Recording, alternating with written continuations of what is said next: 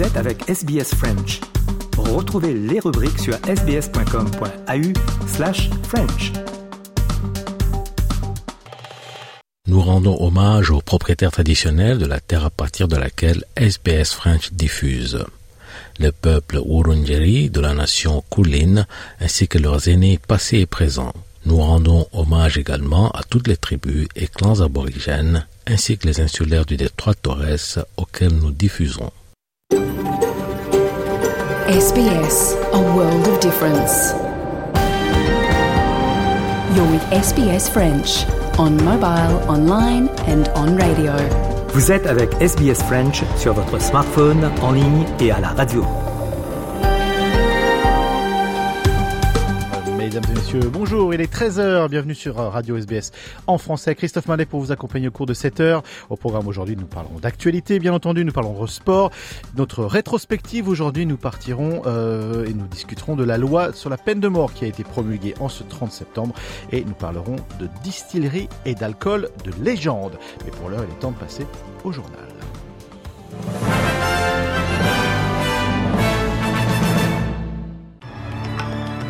Et on commence avec les grands titres de l'actualité pour aujourd'hui. Un homme est mort à Sydney après que son bateau euh, soit euh, chaviré, euh, par une baleine. On va voir tout ça. Euh, L'Europe euh, sous la pression migratoire et des, euh, certains États de, des Méditerranées se sont rencontrés. On va en parler également dans ce journal. Et la France qui lance une campagne de vaccination pour ses canards.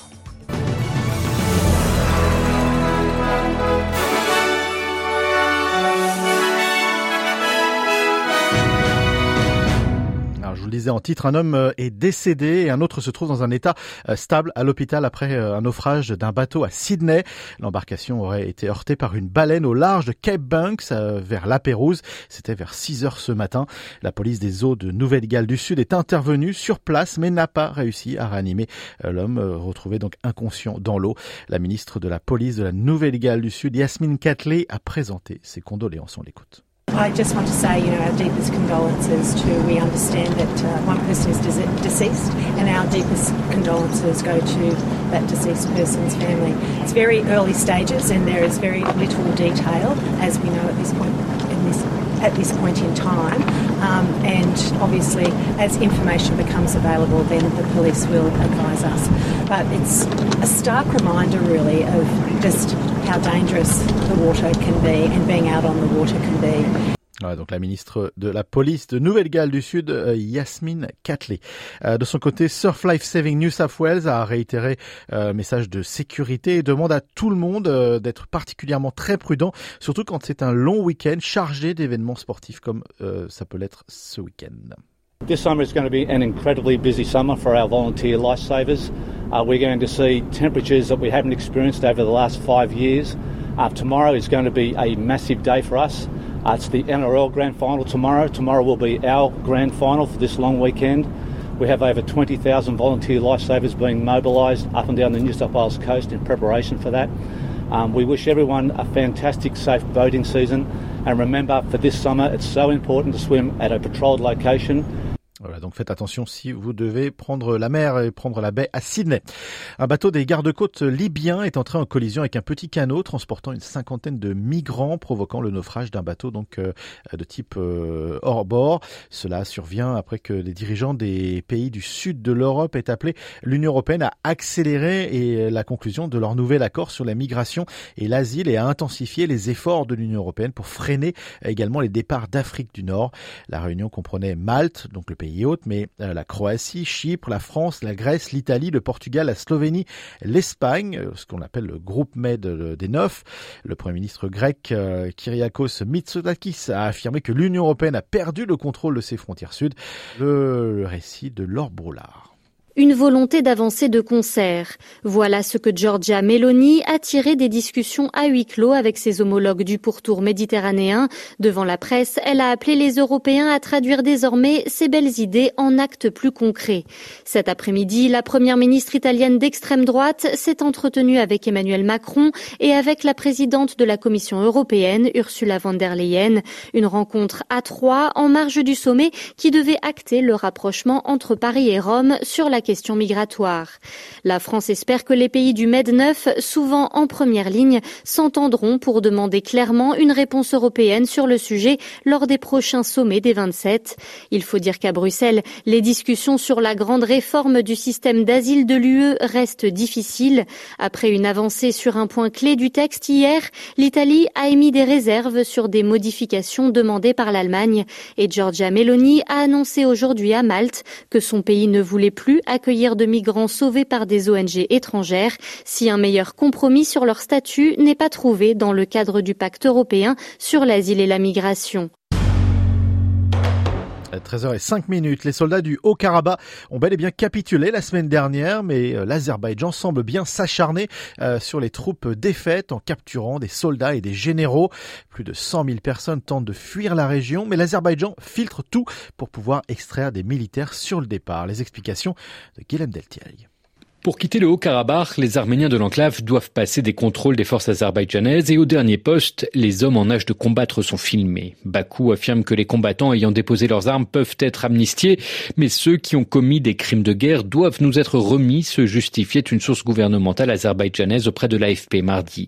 Ces opérations de recherche menées par l'Azerbaïdjan inquiètent la communauté arménienne. L'enclave, objet de deux guerres, était très militarisée et chaque famille comptait un ou plusieurs combattants qui craignent aujourd'hui d'être arrêtés et beaucoup d'hommes ayant servi l'entité séparatiste arménienne disent donc avoir brûlé avant de partir, outre des livres, souvenirs et photos de famille, leurs uniformes, armes et documents pour tenter d'effacer leur parcours militaire. Un ancien habitant de la région affirmait à RFI que les forces azerbaïdjanaises avaient des listes de personnes à arrêter. Selon lui, Bakou rechercherait 400 hommes, mais l'Azerbaïdjan de son côté n'a pas annoncé d'objectif chiffré. C'était Guillaume Deltay pour RFI.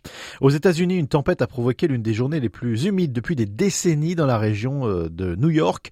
Le déluge a bloqué euh, les autoroutes, détruit plusieurs lignes de métro, de train dans les banlieues et a fermé le terminal de l'aéroport de LaGuardia. La gouverneure de l'État de New York, Kathy Hochul, a euh, qualifié ces précipitations d'historiques et demande à la population de rester vigilante et surtout de rester chez elle. On l'écoute. This is not an ordinary rainfall. This is historic. Uh, we are on track to possibly create a new record of 10 inches of rain falling in literally 24 hours. The last time we even had this number was in 1955, and that was over a two day period. So this is Hurricane Ida level waters. If those of you remember, Voilà, c'était donc la gouverneure de l'État de New York, Kathy Hochul. On reste aux États-Unis. Un homme qui, selon les procureurs, a ordonné le meurtre du rappeur Tupac, euh, Tupac Shakur, donc en 1996, a été arrêté et inculpé de meurtre euh, hier, ce qui constitue une avancée très euh, euh tant attendue, je veux dire tellement inattendue, mais tant attendue également dans l'un des mystères les plus persistants du monde du rap. Duane Kef D. Davis est connu depuis longtemps des enquêteurs comme l'un des quatre suspects identifiés au début de l'enquête. Il n'est pas euh, le tireur accusé, mais il est décrit comme le chef du groupe par les autorités. Lors d'une, c'était lors d'une conférence de presse euh, au tribunal. C'était hier. On écoute. My name is Kevin McMahill. I'm the sheriff of the Las Vegas Metropolitan Police Department. Thank you for joining us this afternoon. 27 years. 27 years. For 27 years, the family of Tupac Shakur has been waiting for justice. We are here today to announce the arrest of 60 year old Dwayne Keith Davis, aka Keefy D, for the murder of Tupac Shakur. Voilà, affaire à suivre donc dans cette histoire qui, euh, comme euh, le shérif le disait, euh, est en suspens depuis 27 ans. 13h09 minutes en France maintenant, campagne de vaccination à grande échelle pour protéger les canards contre la grippe aviaire. C'est une première européenne et l'urgence est réelle pour éviter l'abattage de millions d'animaux, comme nous l'explique le vétérinaire Jocelyn Marguerite.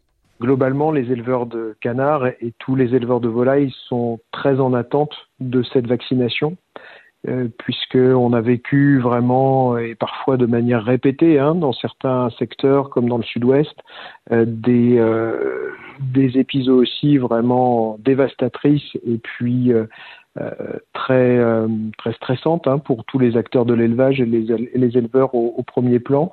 On a reçu avec plein d'espoir les résultats des expérimentations qui ont été conduites par les agences scientifiques françaises. Donc on est confiant dans le résultat de, ce vaccin.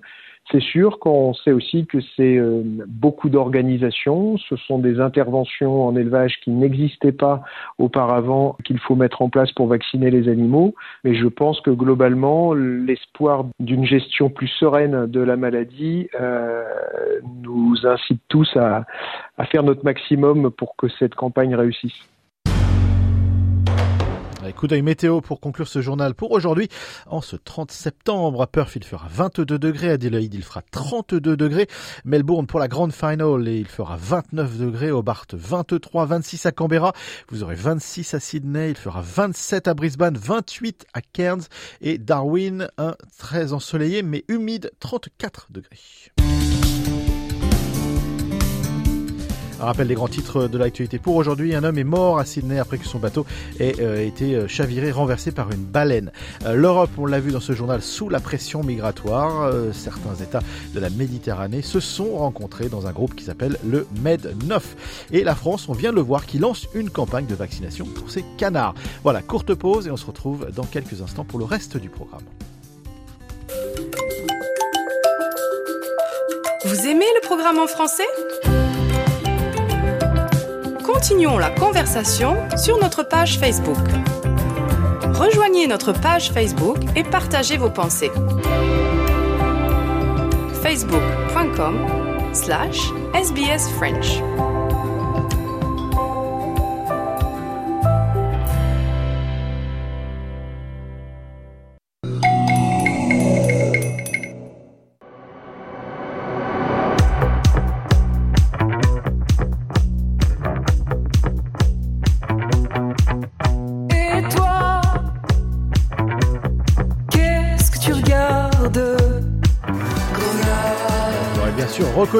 Euh, Clara Luciani avec cette chanson euh, La Grenade qui a fait les, belles heures de SBS en français euh, et ça fait toujours plaisir de rejouer du Clara Luciani comme ça à l'antenne donc de Radio SBS. 13h15 minutes, on fait une courte pause et on parle de sport tout de suite après ça.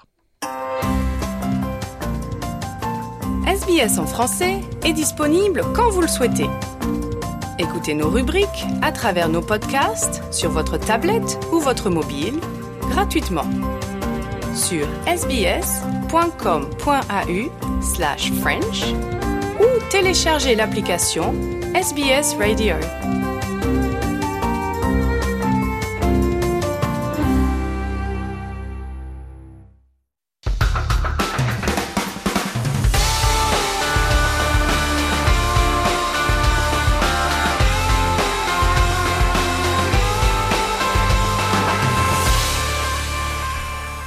Journal des sports et on débute avec euh, du football, mais du football australien d'AFL et la grande final aujourd'hui dans, quelques instants d'ailleurs. Collingwood et Brisbane Lions qui s'affronteront pour le titre donc de champion de football australien. L'équipe du Queensland qui a remporté ses six derniers matchs, eh bien n'a pas, n'a plus disputé de grande finale depuis 2003 alors qu'ils avaient battu eh bien Collingwood à l'époque. Les Lions donc de Brisbane joueront à l'extérieur, mais au MCJ ils pourront également compter sur le soutien des anciens supporters du club de Fitzroy. Et oui, la franchise avait euh, déménagé de Melbourne à Brisbane en 1996. L'entraîneur de Brisbane, Chris Fagan, l'a souligné. On l'écoute. It's really uplifting for the boys. Um, there's a lot of Brisbane Lions supporters down here, and there's a lot of Fitzroy supporters still live in Victoria. So uh, I think they're going to be loud tomorrow. En revanche, Collingwood, qui détient le nombre de records de grandes finals disputées de toute l'histoire de l'AFL avec 44, eh bien, n'a pas remporté de titre depuis 2010. Elle a perdu ses deux derniers matchs directs contre les Lions cette année. Pourtant, les Magpies commencent en tant que favoris selon les bookmakers. Le capitaine Darcy Moore a déclaré que ce serait un rêve pour lui de recevoir la coupe des mains de son père, l'ancien champion de football Peter Moore.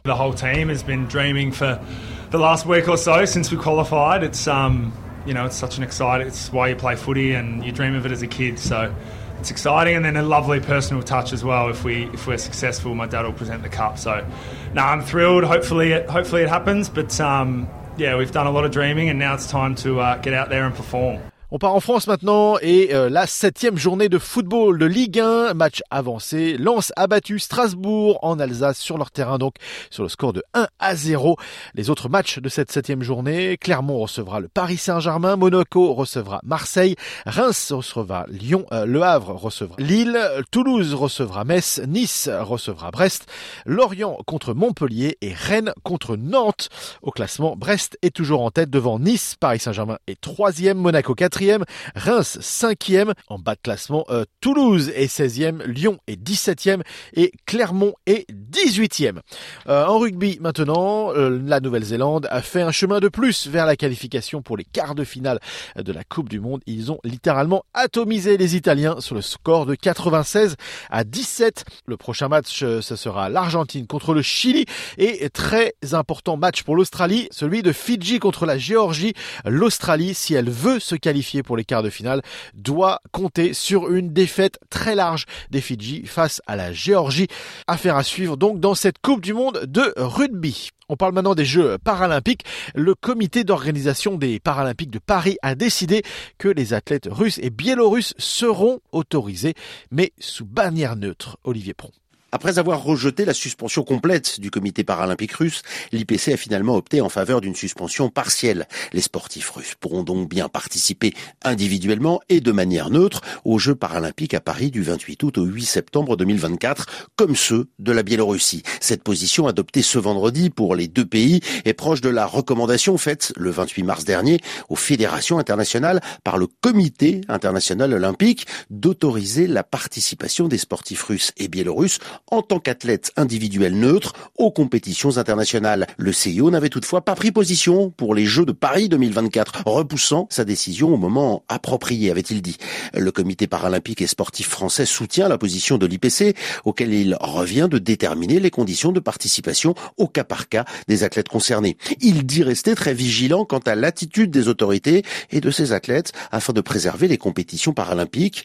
À la suite de l'invasion de l'Ukraine par les troupes russes le 24 février 2022, l'IPC avait décidé de ne pas autoriser les athlètes russes et biélorusses à participer aux Jeux paralympiques d'hiver à Pékin cette même année. Olivier Pron pour RFI. Voilà, ça conclut notre journal des sports pour aujourd'hui. On fait une courte pause et on se retrouve dans quelques instants. Vous écoutez le français sur Radio SBS. À tout de suite.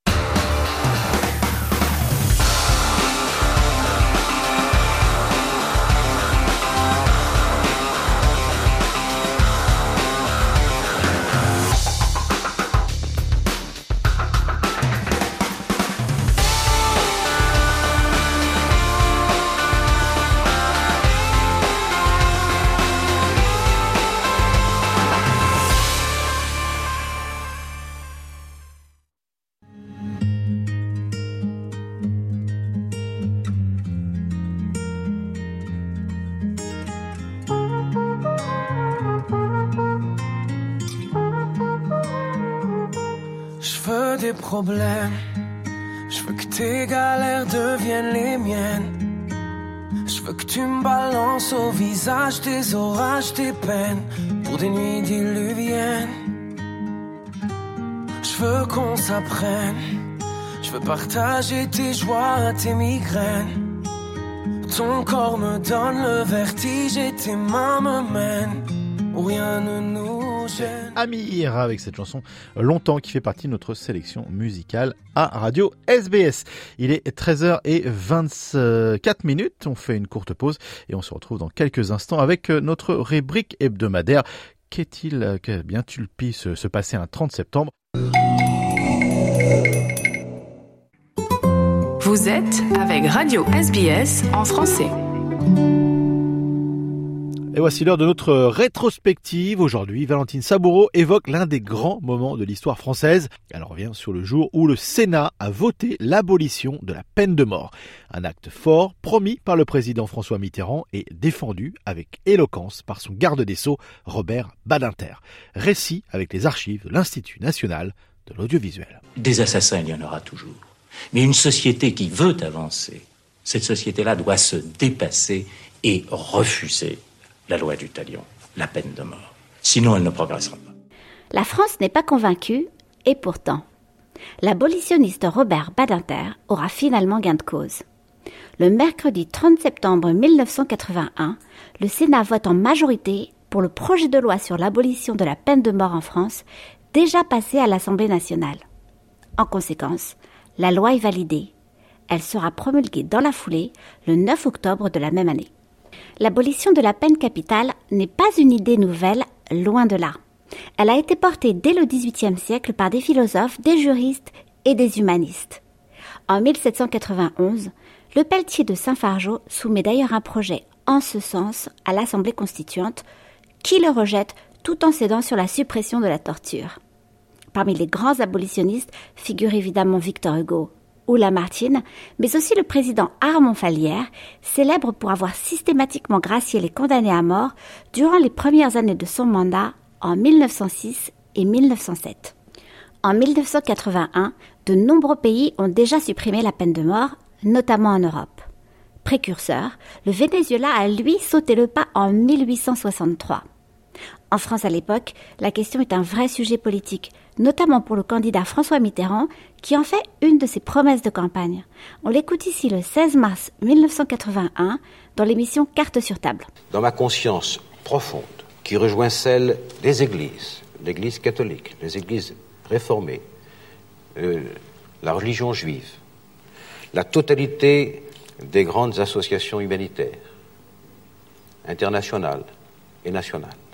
Dans ma conscience, dans le fort de ma conscience, de ma conscience, je suis contre la peine de mort. Et je n'ai pas besoin de lire les sondages qui disent le contraire. Une opinion majoritaire est pour la peine de mort. Eh bien moi, je suis candidat à la présidence de la République et je demande une majorité de suffrages aux Français, mais je ne la demande pas dans le secret de ma pensée. Je dis ce que je pense, ce à quoi j'adhère, ce à quoi je crois. Élu président en mai, il choisit comme garde des Sceaux un fervent abolitionniste, l'avocat Robert Badinter, qui a déjà épargné la peine capitale à plusieurs de ses clients, dont Patrick Henry, accusé d'avoir tué un enfant de 7 ans, dont il réussira à faire commuer la peine en réclusion criminelle à perpétuité. Le 17 septembre 1981, date historique, il présente son texte devant l'Assemblée nationale et prononce un discours fameux dont voici les derniers mots. Demain, grâce à vous, la justice française ne sera plus une justice qui tue. Demain, grâce à vous, il n'y aura plus, pour notre honte commune, des exécutions furtives à l'aube sous le dais noir dans les prisons françaises. Demain, les pages sanglantes de notre justice seront tournées. Après de nombreuses discussions, la loi est votée à 363 voix contre 117. Parmi ceux qui ont voté pour, on compte 16 députés RPR sur 88, dont Jacques Chirac, Michel Barnier ou Philippe Seguin. Vient le tour du Sénat, où le résultat paraît plus incertain. Dans son livre L'abolition, Badinter se souvient. À la veille du débat au Sénat, tout n'était que confusion, hormis la conviction générale que le texte serait rejeté. Comment? Sous quelle forme? À quelle sauce la peine de mort sera-t-elle mangée au Sénat? interrogeait le journal Libération. Une grande partie de l'Assemblée était d'accord sur le fond, mais voulait préserver de l'abolition les crimes sur enfants et les crimes de nature atroce, a expliqué Roland Duluard, jeune sénateur à l'époque. L'amendement fort, déposé en ce sens, est cependant rejeté. Dès lors, même si l'opinion publique soutient majoritairement la peine capitale, la partie est pliée. L'article premier du projet de loi La peine de mort est abolie est voté à 160 voix contre 126. Il est 12h25 le 30 septembre 1981. Il n'y aura pas de deuxième lecture. La loi est promulguée le 9 octobre par François Mitterrand et publiée au journal officiel le lendemain. En 2006, près de 25 ans plus tard, le président Jacques Chirac annonce son souhait d'inscrire solennellement dans notre Constitution que la peine de mort est abolie en toutes circonstances, ce qui est fait dans une loi promulguée le 23 février 2007. Dans le monde aujourd'hui, la peine capitale est toujours appliquée.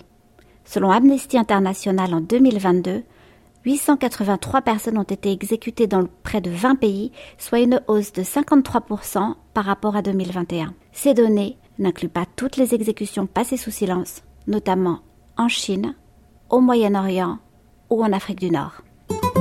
Vous êtes avec Radio SBS en français.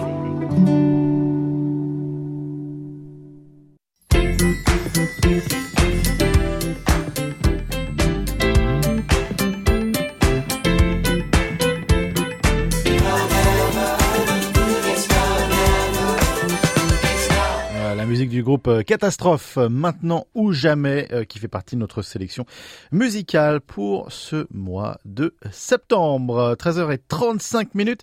On fait une courte pause et on se retrouve tout de suite pour le reste du programme. À tout de suite. Votre communauté, vos conversations. SBS French. Nous recevons sur les ondes de Radio SBS aujourd'hui euh, Sabine Degé qui est avec moi en studio. Bonjour Sabine. Bonjour Marianne. Vous êtes membre du conseil d'administration de EdConnect, une entreprise à but non lucratif qui met en lien des écoles avec des bénévoles. Est-ce que vous pouvez un petit peu nous parler euh, de cette entreprise? EdConnect est basée à la fois en Western Australia et dans le Victoria. Et son objectif, effectivement, c'est de mettre en relation des écoles euh, qui ont des enfants, des jeunes en difficulté, soit scolaires, soit euh, quelquefois aussi euh, émotionnels, avec des bénévoles qui soit aident en termes de tutorat en anglais ou en maths, soit en, termes de, de, soutien émotionnel en fait, d'avoir quelqu'un qui, qui est là et sur lequel on peut compter. Pour les auditeurs et les auditrices qui souhaiteraient euh, en savoir un petit peu plus sur euh, EdConnect et s'ils souhaitent envisager du bénévolat, euh, je donne le nom du site internet hein, qui est edconnectaustralia.org.au et vous aurez une section volunteers, donc vous pouvez vous renseigner. Sachez que c'est un, un engagement tout de même puisqu'on demande au moins une heure par semaine euh, sur un semestre, voire une année, puisque c'est la continuité et euh, je dirais la relation qui est bâtie entre un élève et un tuteur euh, qui qui est à l'origine du succès d'EdConnect et de ses bénéfices. Et EdConnect dont vous venez de nous parler fait partie des organisations qui sont soutenues par la Fondation Tanara. Tanara est une fondation essentiellement euh, financé par euh, Myriam euh, et John Wiley et dont l'objectif est d'aider des sociétés à but non lucratif en leur fournissant une aide non pas financière, mais en termes de compétences. Et en fait, les personnes qui travaillent dans une entreprise qui s'appelle Tanara Capital, qui est dirigé par euh, John Wiley, eh bien, s'engage euh, chaque année à aider une de ces organisations euh, à but non lucratif. Alors, ça va être un soutien en termes de, on va modéliser comment vous pouvez devenir plus profitable ou en tout cas arrêter de faire des pertes, comment mieux aborder votre démarche euh, commerciale, comment être plus professionnel euh, dans votre gouvernance d'entreprise? Voilà, un certain nombre de, de compétences qu'une petite organisation euh, à but non lucratif n'aura pas nécessairement parmi ses employés. Et en Australie, le secteur qui recrute, le, mot est mal choisi, mais le secteur qui a le plus de bénévoles, c'est euh, tout ce qui est le nettoyage de l'Australie, le nettoyage des plages, euh, etc. Une entreprise comme euh, EdConnect, elle a du mal à trouver des bénévoles ou pas du tout? Alors, en temps normal, je dirais que EdConnect n'a pas de difficulté à trouver des bénévoles, sauf que depuis Covid, en fait, l'ensemble des entreprises ou des organisations qui s'appuient sur le bénévolat ont souffert puisque euh, des personnes se sont retirées du bénévolat pour des raisons soit de santé, euh, soit de philosophie. Euh, donc aujourd'hui, tout le monde est un petit peu sur la pente. comment allons-nous reconstruire notre vivier de bénévoles? Parce qu'il y a le Covid, mais on imagine aussi peut-être avec euh, la crise du niveau du coût de la vie, c'est peut-être plus compliqué pour certaines personnes de faire des activités non rémunérées, puisque le bénévolat, par définition, euh, on ne touche pas de salaire. Effectivement, il y a cet aspect-là, même si au niveau d'EdConnect en particulier, Euh, ce sont surtout des bénévoles qui sont déjà soit en phase de retraite, pré-retraite ou retraités. On a les, deux tiers des bénévoles ont plus de 56 ans et on va dire un bon 50% à plus de 65 ans. L'objectif euh, au niveau d'EdConnect, c'est aussi d'avoir un aspect intergénérationnel, donc euh, de fournir des tuteurs qui ont une expérience de vie et qui vont pouvoir euh, apporter cette expérience aux jeunes élèves. Si on s'intéresse de plus près euh, à vous, Sabine, Sabine Degé, euh, EdConnect, c'est votre activité principale, mais vous avez également une entreprise à vous, Babel Boost, que vous avez euh, créée, et l'objectif, c'est de donner une seconde vie aux livres déjà utilisés, c'est bien ça? Exactement. c'est de redonner une seconde vie aux livres en français, en anglais et en espagnol. Donc Babel Books travaille sur la base de donations et je les remets en ligne à petit prix. Ça permet euh, notamment à la communauté francophone qui ne se trouve pas à proximité de librairies hein, francophones ou pour qui euh, l'achat de livres, soit en Australie, soit de payer l'expédition en France, est, relativement coûteuse. Donc euh, c'est un aspect intéressant. Et puis il y a aussi l'aspect écologique parce que fabriquer un livre neuf, c'est à peu près 150 litres d'eau. Euh, et puis on ne va pas compter euh, les arbres et puis euh, tout ce qui est fuel qu'il est nécessaire pour produire un livre ou le transporter. Donc il y a l'aspect culturel, il y a l'aspect écologique, mais ce qui est très bien aussi, c'est que vous reversez une partie des fonds de la revente de livres pour les personnes aborigènes, c'est bien ça?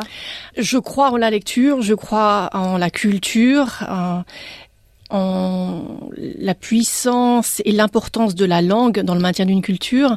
Donc 10% des ventes sont reversées à un éditeur qui euh, est à Broome euh, et qui est spécialisé dans la production de livres qui euh, répètent, qui mettent par écrit l'histoire aborigène ou également dans des langues aborigènes. Donc c'est vraiment le soutien de cette culture et de cette langue que je m'efforce par cette donation. Vous qui baignez bien évidemment dans la communauté française étant euh, francophone euh, vous-même. Votre mari également, je crois, vous avez décidé de revenir ensemble en Australie pour euh, faire votre vie ici.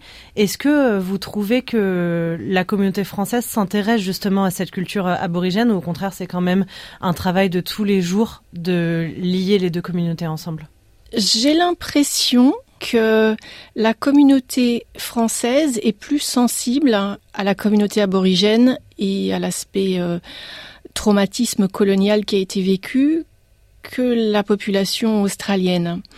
Je pense que la France a, eu, dans son histoire, à regarder en arrière, à se poser des questions sur euh, ses activités dans les différents territoires euh, qui ont été des colonies françaises. Et euh, je pense que les Français comprennent qu'effectivement, on, on, a pu faire des choses dans le passé qui ont été terribles, dommageables et qui, qui portent à conséquence encore aujourd'hui. Je crois qu'il y a encore une partie de la population australienne qui n'a pas envie de regarder de ce côté-là et d'avoir cette vision de, l'histoire de l'Australie.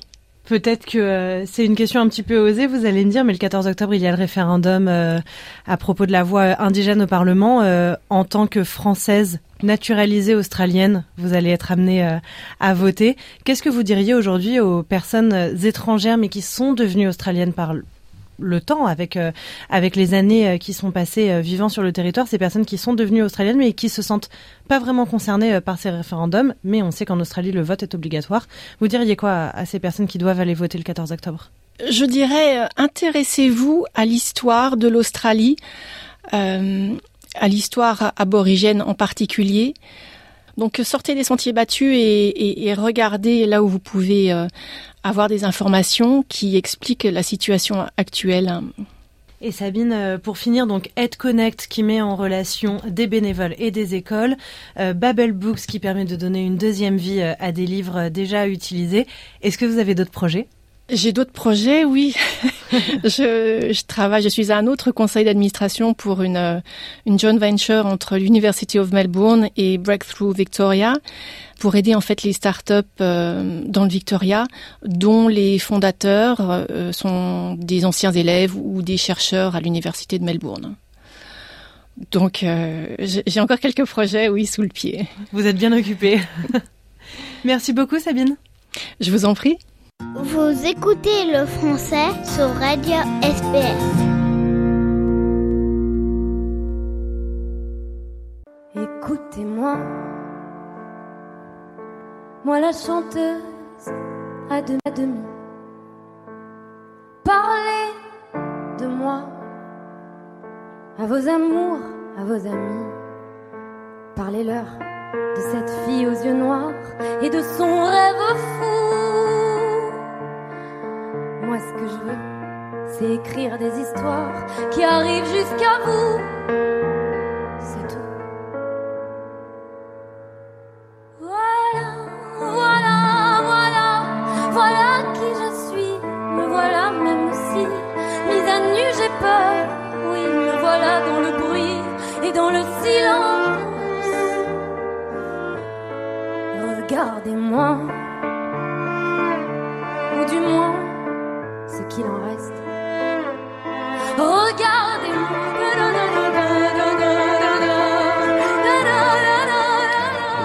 Entendu, euh, reconnu Barbara Pravi et cette chanson Voilà qui avait représenté la France en 2021 à l'Eurovision.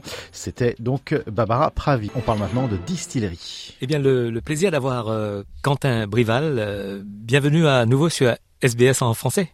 Merci de me recevoir encore. Alors Quentin, je rappelle que vous êtes distillateur et la dernière fois, on a parlé du rhum en Australie et pourquoi le rhum est parfait pour accompagner la nourriture. Et aujourd'hui, on va parler d'un nouveau concept que vous avez que vous avez inventé, je crois. Euh, ça s'appelle Ink Bitter Orange Gin. C'est quoi au fait? Alors, euh, Ink Bitter Orange Gin, c'est euh, un gin déjà qui est délicieux. C'est notre quatrième gin. Donc sur les sur les dernières années, on a on a on a eu quelques nouveautés qui sont sorties chaque année et ça c'est notre dernière. Et le concept derrière ce gin, c'est qu'on voulait vraiment travailler l'orange d'une façon un peu différente. L'orange c'est euh, l'agrume le plus cultivé en Australie. C'est un goût, euh, c'est un arôme que les Australiens, les Français, que les gens partout dans le monde reconnaissent très vite et apprécient beaucoup. Et donc c'était super intéressant pour nous d'essayer de faire un gin avec euh, ce, ce, goût dominant, on va dire. Mais comme on aime faire les choses un peu différemment euh, et comme je voulais vraiment élever un petit peu l'orange, j'ai décidé d'utiliser l'orange amère, qui est assez différente de l'orange sucrée que la plupart des gens utilisent et qui a en fait un goût qui se rapproche un peu du citron et de la mandarine. D'accord?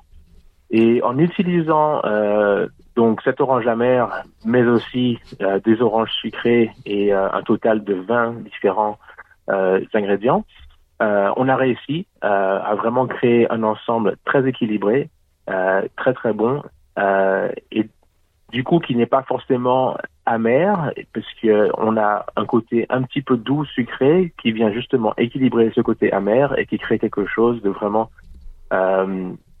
équilibré, encore une fois, et, et qui est très bon. Et, et quand vous parlez d'orange amère, est-ce que c'est la même chose que blood orange, comme on les appelle ici en Australie? Ah non, c'est pas pareil du tout. Alors, l'orange amère n'est pas forcément très utilisé en Australie. Je sais que en Martinique, dans la Caraïbe, euh, d'où je viens, on en a beaucoup. Oui. Et c'est généralement quelque chose qu'on n'utilise pas forcément pour les jus, ou pour le manger en tant que fruit, mais plutôt par exemple pour faire des macérations. Donc quand on prépare par exemple euh, du poisson ou du poulet, euh, on va utiliser l'orange amère à la place par exemple du citron pour euh, faire macérer euh, le poisson avant de le faire cuire. Donc c'est vraiment pas utilisé de la même façon, mais la peau a vraiment tous ces goûts assez particuliers qui sont très intéressants d'utiliser dans une boisson alcoolisée comme le gin. Et donc l'alcool à, base d'orange est, une chose très connue dans les Caraïbes? Alors, encore une fois, l'orange c'est très populaire partout dans le monde. Je sais qu'en Martinique, par exemple, on fait une boisson qui s'appelle le shrub, euh, que certains connaissent, et euh, qui est à base de rhum. Et en fait, le principe c'est de faire un des peaux d'orange, pardon, euh, dans le rhum et de rajouter un petit sirop avec des épices comme de la vanille, de la cannelle par exemple, et de créer quelque chose d'assez doux avec un profil très très tourné sur l'orange. Euh, mais la culture, on n'a pas une très forte culture du gin euh, en Martinique, et, et, vraiment je voulais apporter un petit peu euh, de mes connaissances par rapport à l'orange amère et les transférer sur la production du gin. Et là où vous, où vous travaillez, est-ce qu'il y a beaucoup euh, d'orangers? Alors, les oranges qu'on utilise, l'orange amère euh, ne vient pas d'Australie, mais toutes les autres oranges qu'on utilise euh, dans ce gin, donc euh, l'orange sucrée, c'est des oranges bio qui viennent d'Australie. Alors, suivant la saison, on les, on les obtient de différents endroits. Euh, il y a certains endroits pas très loin d'ici qui en font pousser, ou alors on les fait venir d'autres États en Australie. Donc, on essaie toujours au maximum de se fournir en Australie et quand c'est possible localement. Il y a pas mal de fermes autour de autour de Husk où on fait le gin. Euh, donc la plupart du temps, on arrive à trouver euh, la plupart de nos agrumes en Australie. Et donc Husk, c'est euh, dans les dans le nord de New South Wales, c'est ça? C'est ça. On est juste sur la sur la frontière entre New South Wales et Queensland, dans le sur le côté New South Wales, environ 45 minutes de Byron Bay et environ une heure de Brisbane. Et vous avez d'autres projets sur lesquels vous travaillez euh, Est-ce que vous aimez expérimenter avec les, les variétés de citron, de pamplemousse, euh, je sais pas moi, de kumquat? Oui, absolument. Alors, dans le passé, euh, moi, j'ai fait quelques quelques expériences avec un agrume que j'aime beaucoup qui s'appelle le yuzu, qui est assez populaire en ce moment. Donc ça, je sais qu'il y a un agriculteur qui en fait pousser beaucoup à environ une demi-heure de la distillerie. Et peut-être que dans le futur, on sera amené euh, à sortir un produit qui utilise euh, le yuzu, mais euh, créer un produit prend énormément de temps. Donc, euh, par exemple, le Ink Bitter Orange qu'on vient de sortir, ça m'a pris euh, presque un an entre toutes les micro-distillations à petite échelle pour comprendre la meilleure façon en fait d'utiliser tous les ingrédients qui sont qui, qui rentrent dans la confection de ce gin. Euh, je rappelle encore, il y en a 20, énorme pour un gin. Donc euh, tout ça prend, prend, du temps. Donc euh, je vais prendre une petite pause bien méritée et puis on recommencera une série d'innovations, d'expérimentations l'année prochaine, je pense. Quentin Brival, merci d'être intervenu sur les ondes de Radio SBS et, et à très bientôt. Merci de m'avoir eu. Et je rappelle, n'oubliez pas de consommer l'alcool avec modération. Merci.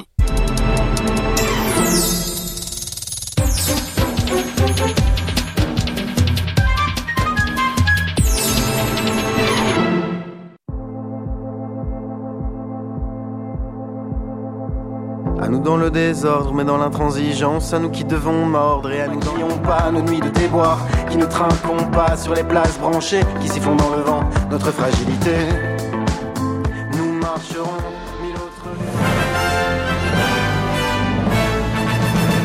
C'était Noé Prezzo avec cette chanson à nous qui fait partie de notre sélection musicale, bien entendu. Il est 13h58 minutes, retour sur les grands titres de l'actualité pour aujourd'hui. Un homme est mort à Sydney après que son bateau ait été percuté par une baleine.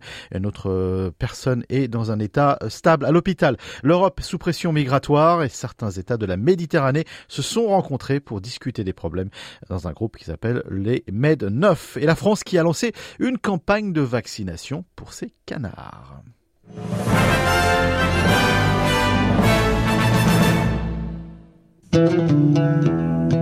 you. Voilà, on arrive à la fin de notre programme en français sur Radio SBS. Je vous rappelle notre site internet sbs.com.u slash French pour toutes les informations, euh, notre Facebook et Twitter bien entendu, et il y a également tout un tas de films disponibles pour vous euh, sur la plateforme d'SBS en demande des films en français bien entendu. Prochain rendez-vous c'est avec Jean-Noël Lucas demain à 13h euh, et nos programmes habituels dans le courant de la semaine le mardi et le jeudi à 13h également. Je vous souhaite un, après, un bon après-midi à tous, un bon appétit si vous toujours à table. Et si vous êtes fan d'AFL, eh bien, que votre team gagne, que votre équipe gagne, euh, ça sera mon plus grand plaisir. Voilà, prochain rendez-vous, je vous l'ai dit, demain à 13h. Bonne fin d'après-midi.